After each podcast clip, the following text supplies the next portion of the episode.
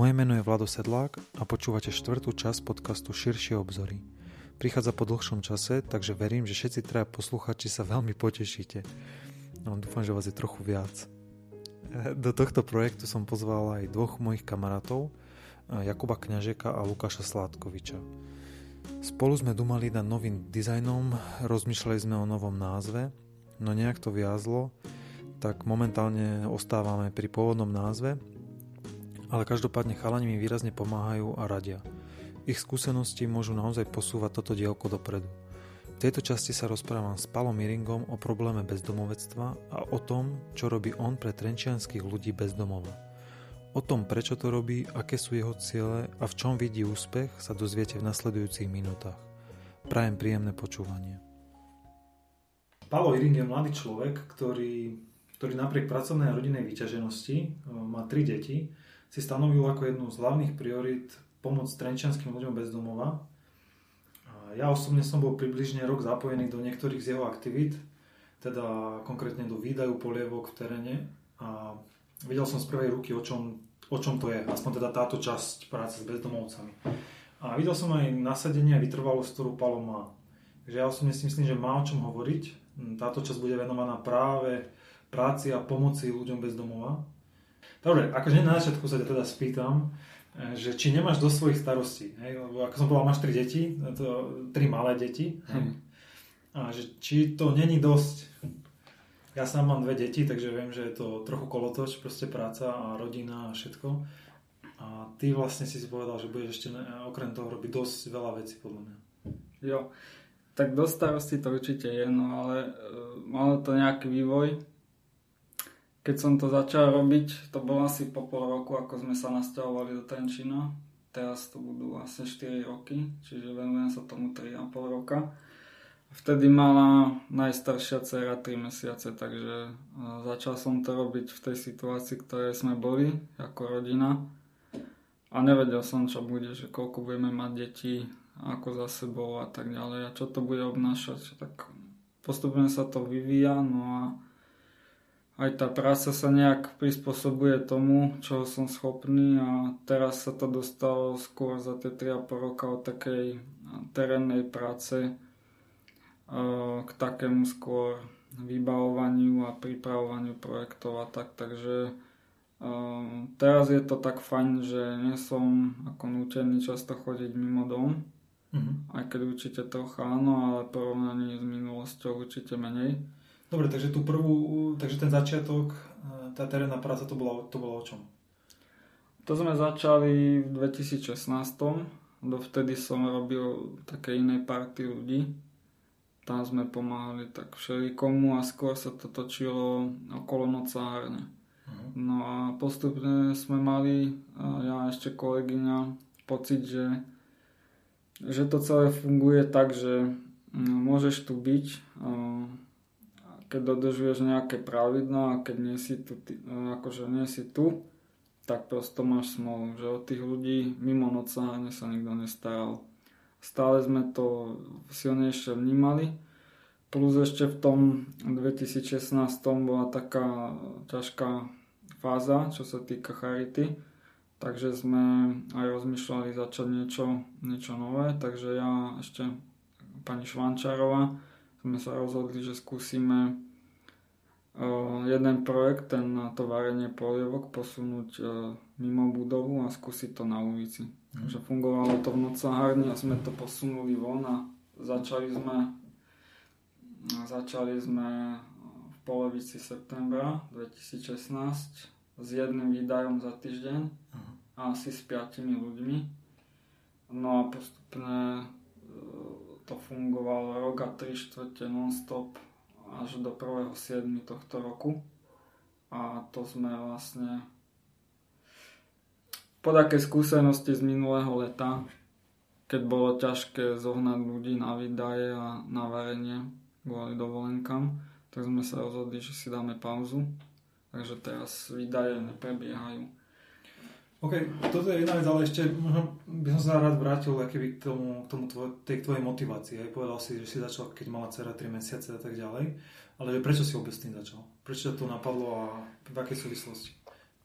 No ono to bolo tak, že ešte sme bývali v Bratislave, keď sme sa zobrali, asi rok. A pár mesiacov predtým, než sme mali ísť o, pred z Bratislavy, ja som sa venoval úplne iným veciam a začal som mať e, taký strašný, strašne silný pocit. A to bolo také silné, že nevedel som E, na to prestať myslieť. Prosto myslel som na to stále a týkalo sa to ľudí bez domova. Z ničoho nič to prišlo, bez nejakého podnetu.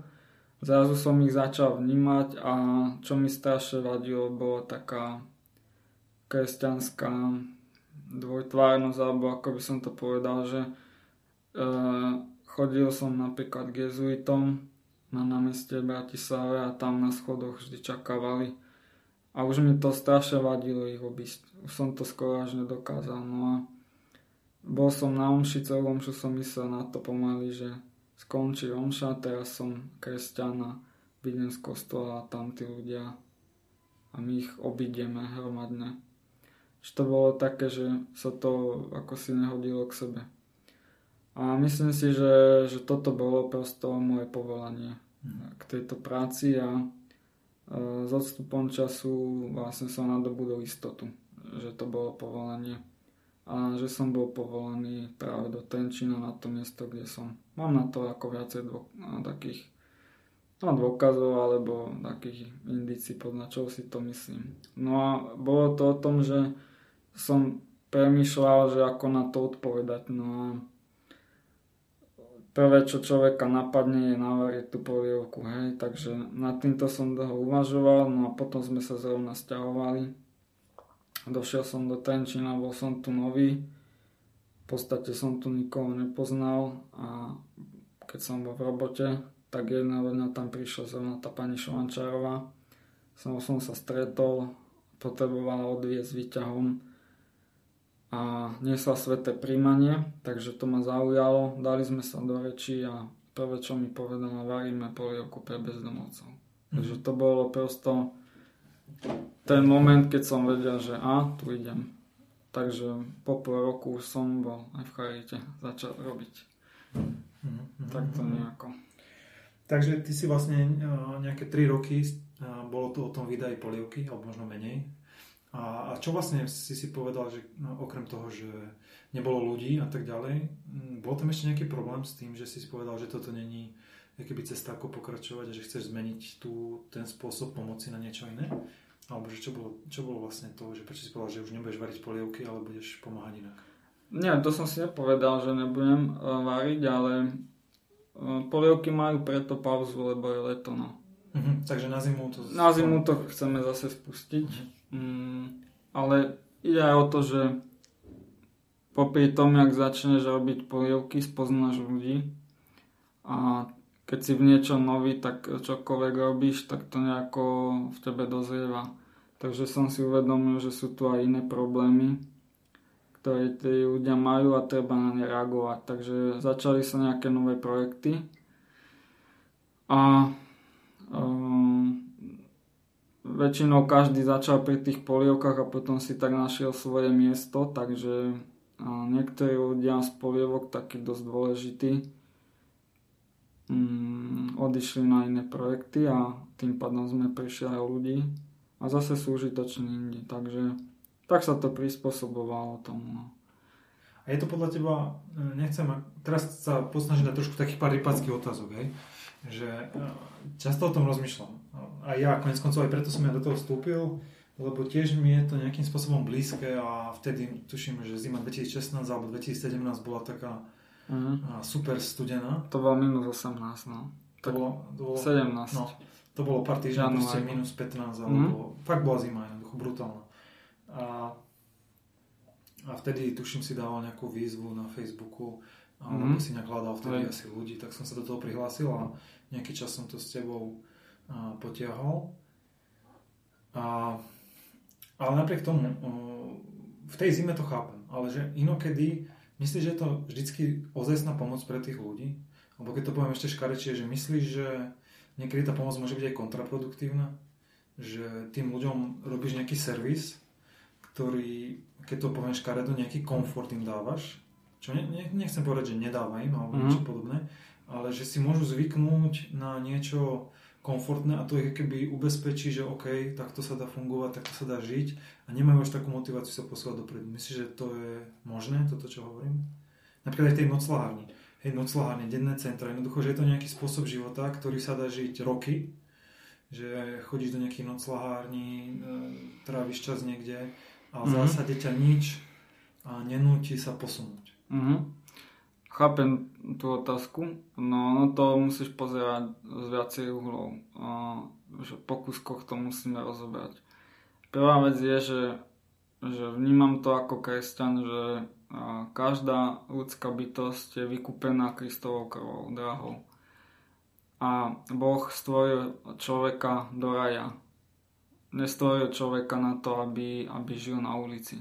To je jednoducho život na ulici, to není ideál, alebo Bohom chce na úroveň žitia a prebývania ľudskej bytosti. Čiže Áno, toto, s, tým, s, tým sa, no. akože s tým musím súhlasiť, ale zároveň keď si to niekto keby vyberá a robí, robí rozhodnutia, ktoré... Ja viem, že to je samozrejme často o mnoho komplikovanejšie ako takéto jednoduché nazeranie, ale sú jednoducho, že my žijeme v slobodnej krajine, áno?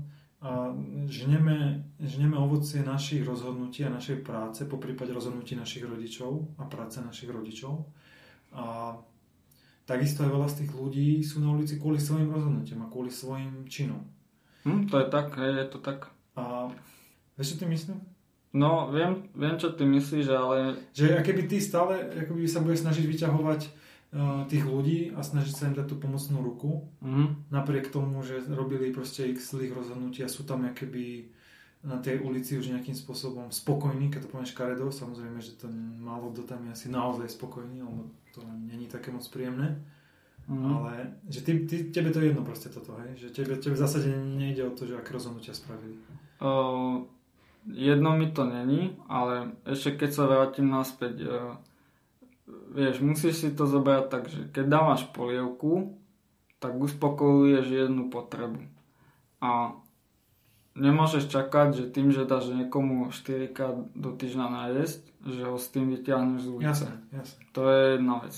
Druhá vec je, že polievka nemá iba význam, že sa niekto naje, akože má plný žalúdok, ale má to význam aj ten, že dáva mu to šancu na prežitie, plus, lebo tie polievky sú kvalitné, prevencia chorôb a toto je celá téma zvlášť. Ďalšia vec je, že on keď sa nenaje e, od nás, e, nedá si polievku, tak on je z kontajnera. Toto, toto je prosto jeden z účelov e, polievok, aby ľudia žili o malý kúsok dôstojnejšie. Akože nie je cieľ polievok, aby sme niekoho vyťahli z ulice. Ale popri polievkách sa s tými ľuďmi spoznáš a niektorí už prichádzajú nie aby sa najedli, alebo to jedenie není tam na prvom mieste, ale cítia lásku, prijatie a prichádzajú preto, aby mali kontakt v s normálnymi ľuďmi, lebo väčšinou sa nikto pri tých ľuďoch bez domova nezastaví a neporozpráva sa, my sme to robili, takže má to aj ten socializačný charakter. No a mám skúsenosť, že pokiaľ začneš sa vrtať uh, v ich živote, tak namiesto toho, aby ti to o tom človeku niečo povedalo, tak ti to zatvára dvere. Zistíš, že 3 štvrte ľudí boli v base, to je ako pravidlo už, že všetci sedeli. A určite urobili zlé rozhodnutia, ale uh, ja som už za ten krátky život tiež urobil veľa zlých rozhodnutí. No a vždy som mal šťastie, že ma niekto podržal, alebo mal som uh, nejakú pomocnú ruku. A fakt, že keď poznávaš tie osudy ľudí, tak uh, vyjdeš z detského domova a takých je veľa uh, na ulici, ktorí vyrastali v detskom domove, tak tí takú šancu nemajú. Sú tam podvedení ľudia, a tak ďalej. To je fakt prípad od, od prípadu. Yes. Ale keď to začne rozoberať, tak zistíš, že každý nejakú chybu spravil a teraz sa staviaš do pozície jeho sudcu. A podľa mňa je dôležitejšie ten jeho problém riešiť a vyťahnuť z toho ako to nejako rozoberať. Takže ním poviem pravdu, nemám čas zisťovať, kto čo v živote porobil. Prosto on stojí predo mnou, má teraz problém a ja ten problém riešim. Takto sa k tomu staviam. No. A čo sa týka zneužívania, tak určite sú tam takí, čo zneužívajú a určite sú takí, ktorí chcú sa odtiaľ dostať a máme aj nejaké úspechy, že sa ľudia dostali odtiaľ. Mm, takže tiež je to prípad od prípadu, ale kvôli takým by som nehádzal flintu do žita. Ale už, už sme sa to naučili, že kto zneužíva, kto nie, tak uh, ty si dajú polievku a keď vidíme, že na polievke je niekto, kto má šancu sa dostať, tak potom takému sa môžeme venovať osobitne. Mm. Hej, áno. Toto, toto je inak silné, čo si teraz vravel. Lebo na jednej strane, akože tá pomoc vždycky existuje, vieš, že na, v, napríklad tie noclahárni, alebo v niektorých tých, mm, neviem ani presne, hej, v tých denných centrách, jednoducho, že aj tá možnosť nájsť sa nie z kontajneru podstate existuje aj bez tejto terénnej práce.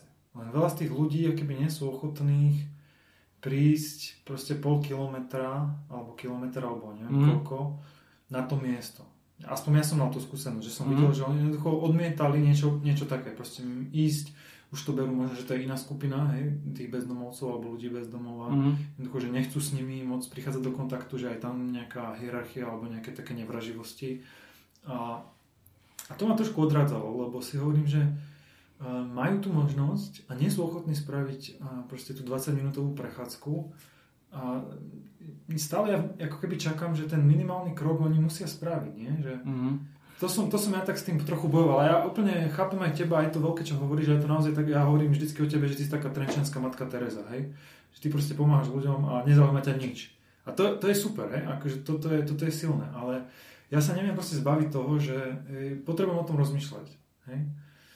No pozri, e, ja, ja napríklad nemám taký pocit, že čo sa týka jedla, bolo až toľko možností v Trenčine, kam mohli prísť, lebo tí, čo boli v noclahárni, tak fungovala tam tá polievka, tí to mali OK, ale noclaháreň bola určitým spôsobom zatvorená pre ľudí, ktorí boli zvonku.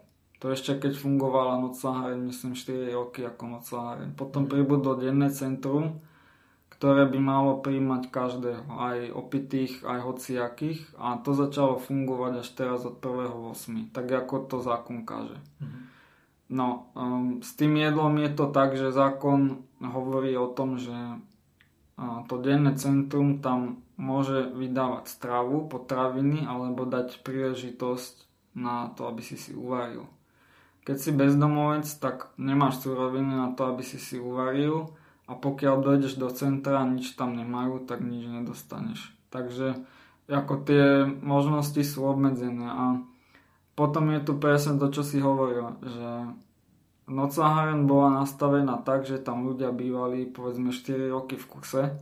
A oni už neboli takí tí typickí bezdomovci, to už boli kvázi e, veľakrát normálni ľudia, ale nemali, nemali adresu alebo nemali kde bývať, ale už ten bezdomovecký štýl života nežili. A keď tam príde niekto takýto z ulice, tak tam dovolete všelijaké, mm, všelijakých parazitov a neprispôsobivé správanie, takže im to dávali najavo. Drobné krádeže a tak ďalej. Takže ako si fungovalo to, že medzi noclahárňou a jej trvalými obyvateľmi a medzi tými zvonku nejako neboli sympatie, takže Niektorí to dokázali, niektorí nie. Potom ide o to, že niektorí sú samotári, niektorí dokážu prísť do skupinky a tak. Akože fakt to musíš pozerať na to individuálne. A máš pravdu v tom, že, že niektorí nie sú schopní prísť a nič urobiť pre seba, ale tiež to vnímam tak, že keď e, sa niekto topí, že je topiaci, tak ty potom nemôžeš od topiaceho človeka chcieť, aby doplával k záchrannému člnu niekedy sa to fakt nedá, že záchranný čln má prísť k topiacemu a vyťahnuť na, tú, na, na ten čln, aby sa netopil, na niekam ho doviesť. A to je práve to, že my k tým ľuďom prídeme, e, nasadnú na ten náš spôsob pomoci a my ich niekam vezieme. Sice to trvá dlho, ale, ale dá sa to, tí, ktorí chcú naozaj sa to dá. A ďalšia vec je, že vieš, že napríklad e, pred rokom ten január 2018, e, ja som to 17, ja som zažil tie minus 18 pri výdajoch polievky a stačila mi tá pol hodina. A poviem pravdu, že keď má niekto ísť povedzme 20 minút v takomto mraze a na to, aby si dal jednu polievku a 20 minút naspäť, tak on si vyberie to, že nejde na tú polievku. Potom leto je už niečo iné, tak uh, minulý rok to bolo naše prvé leto, kde sme sa niečo naučili. Tento rok už to napríklad v lete nerobíme. Mm-hmm. Tak neviem, no, že... Hej. Ľudia, ľudia aj na všeobecne majú takú tendenciu strašne jednoducho sa na to pozerať a vôbec nerozumejú mm, ľuďom bez domov a pozerajú na nich e, takým zvláštnym pohľadom a nevedia o tom nič a veľa vecí vybavia jednou vetou. Prosto to je e, veľa vecí je prvoplánových a zdá sa ako nejaké silné frázy typu máš zdravé ruky, tak choď robiť ale keď s tými ľuďmi robíš a vnímaš e, ich životy a osudy a ich problémy, tak zistíš, že veľa takýchto prvoplánových odporúčaní vôbec nefunguje. Že tam sú všelijaké špirály a začarované kruhy a pokiaľ niekto do toho nevstúpi, kto, kto to rozlomí a nasmeruje iným smerom, tak ten človek sa nikdy odtiaľ nedostane. Príklad, hej, nemáš občiansky, lebo si spal na lavičke a ti ho ukradli. Prídeš na policajtov a chceš si vybaviť občiansky. Povedia ti, že daj rodný list. Ideš si vybaviť rodný list a povedia ti, daj občiansky. A čo teraz? Začarovaný kruh. A takýchto začarovaných kruhov je x. Vieš? Jasné, jasné, ako to sú také špeciality, ale, ale v zásade, ako ja rozumiem úplne aj teba, ale z časti rozumiem aj tým ľuďom, čo povedia, že však si zdravý, choď robiť, lebo ako som povedal na začiatku, že každý má tie svoje starosti a každý nejakým spôsobom sa snaží prežiť, hej, keď to, keď to trošku zdramatizujem, ale v zásade prežiť, hej, a uživiť rodinu. A že v tomto sme si s nimi podobní. Ne, nehovorím, že to máme rovnako ťažké, ale, ale tiež je, je jednou z možností sa na to nejakým spôsobom vykašľať a nerobiť. Alebo ja neviem, vieš čo myslím. Takže ja, ja z časti aj chápem, že ten človek No, prv, prvom rade musíš mať niekoho, kto je ochotný zamestnať bezdomovca. Zober si, že v dnešnej dobe, keď uh, je veľa nezamestnaných a chýba kvalifikovaná pracovná sila, tak bol by si blbec, keby si zoberieš bezdomovca ešte takého z ulice, namiesto aby si dal šancu povedzme nejaké matke s deťmi. Vieš, druhá vec je, že človek po 5 rokoch na ulici absolútne nemá žiadne pracovné návyky. To je život, keď sa ráno zobudíš a nemusíš nič. A tak ideš aj spať len je to o prežití. Ale ty keby stále ospravedlňuješ, ale ja hovorím, že však práve. Však práve, že, že sa zobudia a nemusia nič. Ale to v zásade máme túto možnosť všetci sa zobudiť a nemusieť nič. Vieš, čo tým myslím? Ale ako ja rozumiem tomu tvojmu pohľadu, ale toto, čo hovoríš ty, um, nie, ja ti chcem len povedať to z druhej strany, zo strany zamestnávateľa. No jasne, že to je jasné, že to je keby aj sa našiel niekto, kto toho človeka zamestná, tak ten človek nie je schopný pracovať. Lebo na to, aby si mohol ísť do roboty, musíš niekde bývať. Z ulice sa do roboty nedá chodiť. Musíš mať budík, ktorý ťa ráno zobudí. A to je x veci. V zime, ako chceš chodiť. Vymrznutý, špinavý, smradlavý do roboty, veď máš tam nejakých kolegov a tak ďalej. To je prosto x faktorov, na ktoré človek, ktorý toto povie, že máš zdravé ruky, choď robiť, na ktoré on nemyslí. Potom ďalšia vec zober si vozičkara, ktorý hm. má ochrnuté nohy aj ruky. No jasne, tak to on, už je... No áno, ale uh, je to extrémny príklad, ale on má tiež tie ruky zdravé. Tam je neurologická, uh, neurologický problém mozgu. A presne o tom toto je, že ty môžeš mať ruky zdravé, ale nedokázať pracovať z x rôznych dôvodov. Môžeš byť duševne chorý, veľa ľudí napríklad sa dohodneme, že stretneme sa o tretej tam a tam, on si to nevie zapamätať, on tam nepríde. On by aj chcel, ale jeho rozumové mentálne schopnosti sú tak nízke, jasne. že nedokáže. Mhm, A potom daj takémuto človeku robiť za strojom, alebo vieš. Čiže to je to, tak veľa faktorov, ktoré musíš uh, brať do úvahy a to môžeš zistiť len keď s tými ľuďmi robíš. Preto hovorím, že je veľmi ľahké niečo takéto povedať, ale vyplýva to z toho, že, že o ľuďoch bez domova vieme všeobecnosti málo. Mhm. A kedy máš pocit, že, že táto tvoja práca má najväčší zmysel? Alebo čo boli také tie momenty, kedy si povedal, že, že, že stojí to za to a No, ty si spomenul matku Terezu a asi vieš aj prečo. Lebo... No ja to ju spomínam tak, ale viem, že ty, ty nejakým spôsobom od nej čerpáš. Hej. Ja som hľadal nejaké odpovede a našiel som ich matke Tereze, ktorá je tiež tak svojím spôsobom nepochopená, alebo tak by som povedal, to, čo sa o nej hovorí a píše bežne, tak to nie je to najhlavnejšie o nej, že treba si naštudovať a potom človek zistí to práve čaro a ten jej prínos. A som, som s ňou taký spätý a veľa z nej čerpám a práve matka Teresa priniesla myšlienku toho, že my e, tým ľuďom nejdeme ich meniť, my ich ideme milovať. Alebo tá naša pomoc je skutok lásky. A celá tá podstata pomoci je v tom, a, a to matka Teresa úplne počiarkala, alebo toto posolstvo znovu priniesla ako e, čerpajúc z Evanielia, tak určitú časť Evanielia ona tak znova dala do, aby bola aktuálna.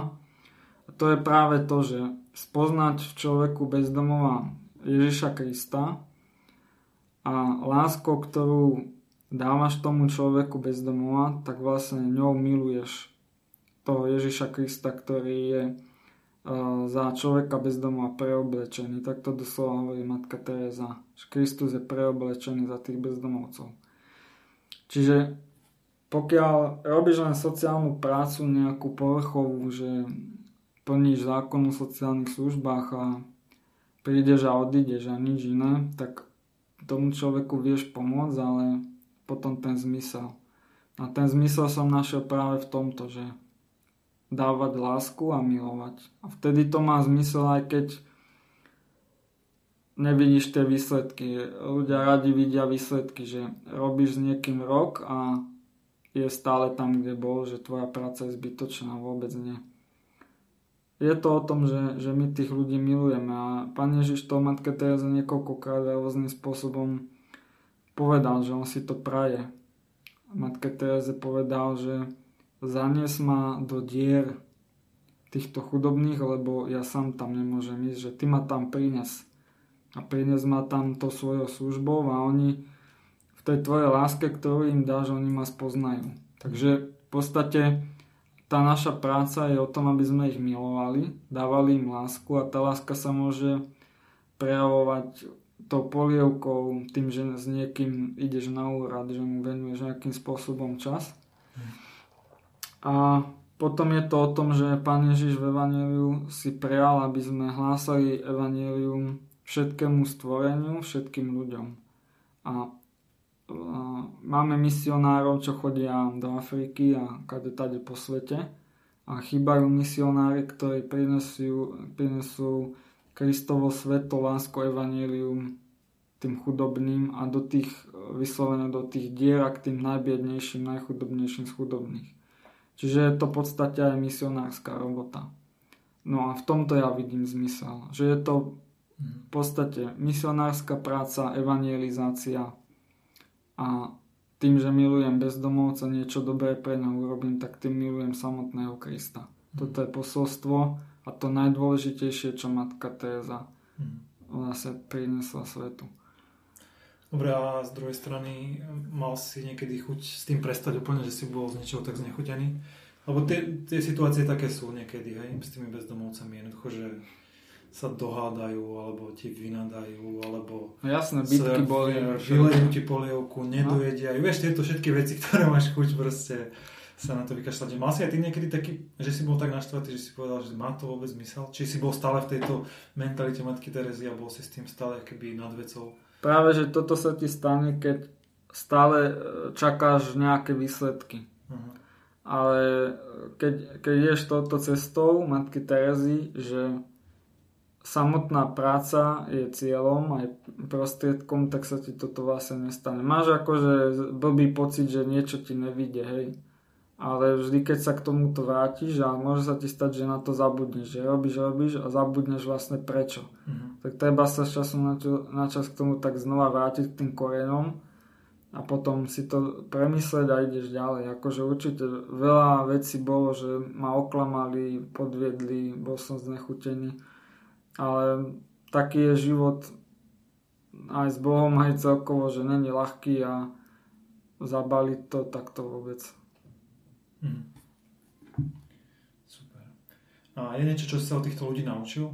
Že oni ti dali akby niečo, čo si všimol, naučil si, čo si od nich prijal? No, určite dôležité je, že keď ide niekto do charity, tak si myslí, že ide meniť druhých ľudí a pomáhať druhým a nakoniec to je vždy o tom, že to zmení teba samého. Takže um, ja som sa naučil, no od týchto ľudí konkrétne neviem, čo, nenapadá mi nič, že čo konkrétne. Možno ma pozbudzuje taká sila, že ako to vydržia a nad tým sa zamýšľam, jak to sú schopní. A skôr, skôr mi priniesla práca v charite to, že do toho dávam úplne celého svojho človeka, že čakal by si, že e, ideš dávať polievky, tak naberáš so žufankou do misky a to je asi všetko. Ale úplne naopak je to, že dostal som sa k takým veciam, že využívam všetok svoj potenciál a všetky talenty, čo mám a toto je na, na tej práci úžasné, že dávam do toho celého seba mhm. všetky svoje schopnosti. Takže e, vieš, aj tá naša zodpovednosť pred Bohom za, za to, ako využívame svoje danosti a talenty, tak to tu vždy je a každý človek bude za to zodpovedať.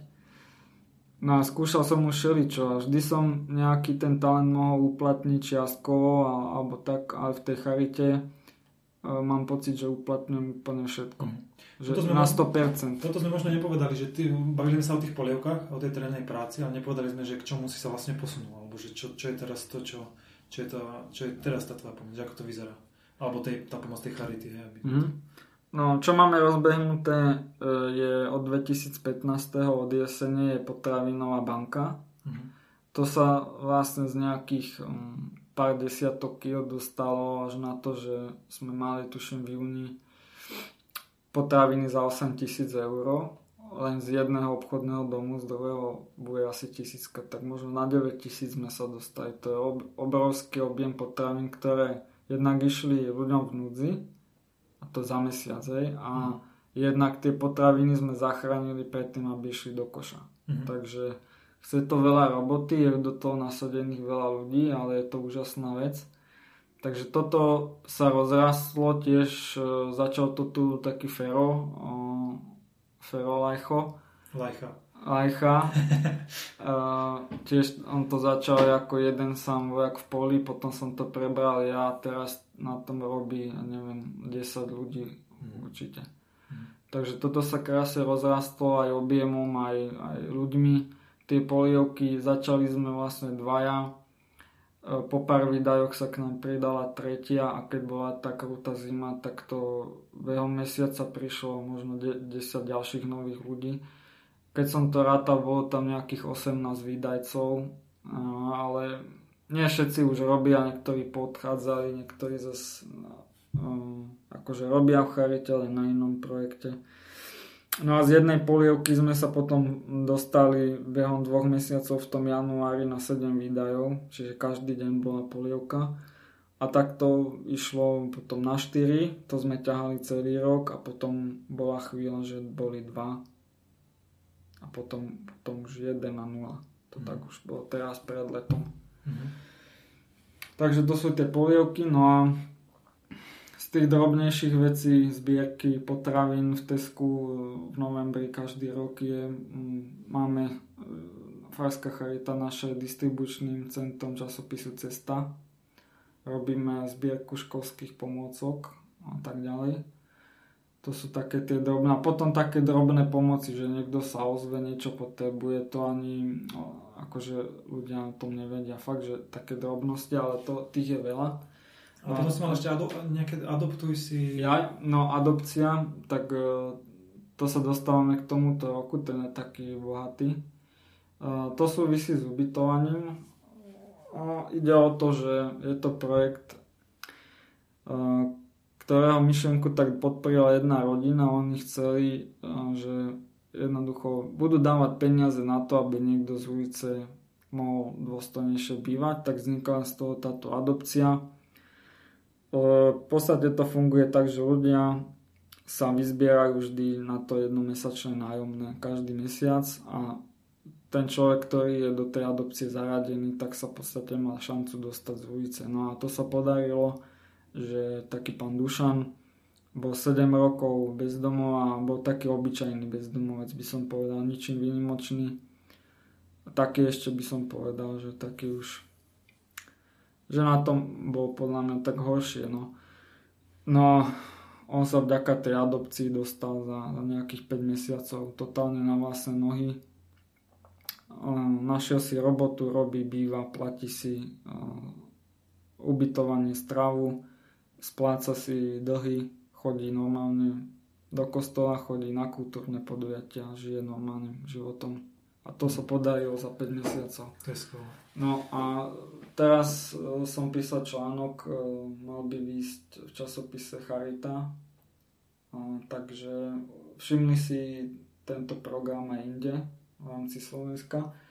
Takže ako, ak by to bolo Bohom požehnané, možno, že sa to možno, že to bude jeden z projektov normálne katolíckej charity na Slovensku a budú sa takto aj v iných mestách vyslovene vyťahovať ľudia z ulice. Tí, čo na to majú. Hej. Nie každý na to Jasne. má ale veľa, na, veľa ľudí na to má, ale treba na to peniaze a cez tento projekt to ide.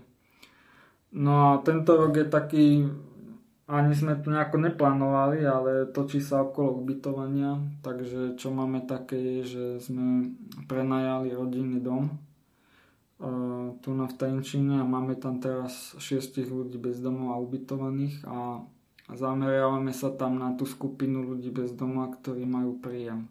Mm-hmm. To znamená, že tí, čo boli v noclahárni a dá sa povedať, že tam blokovali miesto tým, čo by tam mali byť, že robili, mali dôchodky a nemuseli tam byť, ale nemali kde inde ísť, lebo nikto takéhoto človeka nečaká, plus tie robotnícke ubytovne majú dosť vysoké ceny a aj tie podmienky sú tam nie také nastavené, že môžeš tam byť dlhodobo 7 ľudí, na izbe práčka tam chýba, slabo sa kúri a tak ďalej. Mm-hmm. Takže chceli sme túto dieru nejak zaplatať, nájsť niečo lacné a dôstojné.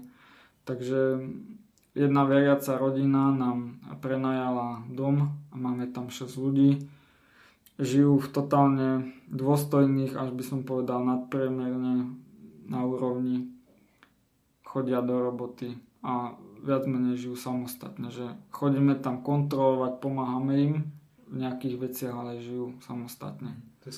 No a dneska som bol akurát sa stretnúť s jednou pani. E, tento domček sa troška začína rozklikavať a jednak sa objavujú noví ľudia, čo chcú takto bývať, e, lebo ponúkame to bývanie za 125 eur, čo mhm. je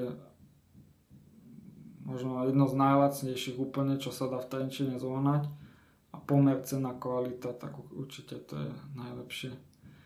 No a sa to rozkliklo, že chce bývať stále viac ľudí, ale aj ľudia nám sami ponúkajú svoje nehnuteľnosti, čo je úplne, že to som nečakal. Takže ozvala sa mi včera jedna pani, že by nám prenajala byt takto. Mm. Takže bol som tam dneska pozrieť bolo by to pre ďalších 4 až 6 ľudí za tých 125. Mm. Takže ten byt sa teraz prerába o nejaký mesiac. Ale akože v zásade, keď to pani prenajme ten byt za 4 e, krát alebo 6 krát 125 eur, tak to už je, akože pre ňu to má aj finančný zmysel, že nie je to v zmysle charity. Že je to, pre, je to z tvojej strany pomoc, že ty možno sprostredkuješ niečo také, že by to neboli schopní, ale že to už je v podstate komerčná cena, vieš čo myslím. Ak každý z tých ľudí tam platí 120 eur, vieš čo myslím? Mm-hmm. Že to dáva aj ako komerčný význam, vieš. Uh, určite. Že pomáhaš ľuďom, ale zároveň nikto není nejaký stratový, že to, to sa mi strašne páči na tom. No. Že, že všetky strany vyhrali, akoby. Len, len my tam hráme tú rolu, že keď e, človek bez domova nemá moc šancu si niečo nájsť sám. Jasné. Áno, že- to sprost- sprostredkovanie. Áno, to sprostredkovanie je tam strašne dôležité a Jasné. Jasné. uh, vieš, bežne to chodí tak, že spoznáš cudzého človeka, ktorý je v núdzi, teraz ty mu máš dať svoju nehnuteľnosť, je to nejaký bezdomovec a čo, čo teraz, vieš, No spraviť ti do žobu a tak ďalej. A keď príde katolická charita a povie, že my týchto ľudí budeme kontrolovať, poznáme ich, bude tu takýto a takýto domový poriadok, takto budú fungovať e, financie, že vy sa o nič nestaráte a my to akože robíme všetko za vás, tak to je vlastne tá naša kľúčová úloha, e, že keď do toho vstúpime, tak to môže fungovať. Mhm. Mhm. To znie super. Dobre, Pavel, aké máš ešte plány do budúcnosti? No do budúcnosti, že z toho domu, čo máme, teraz robíme na tom, aby sme to registrovali ako sociálnu službu, čiže útulok Mhm.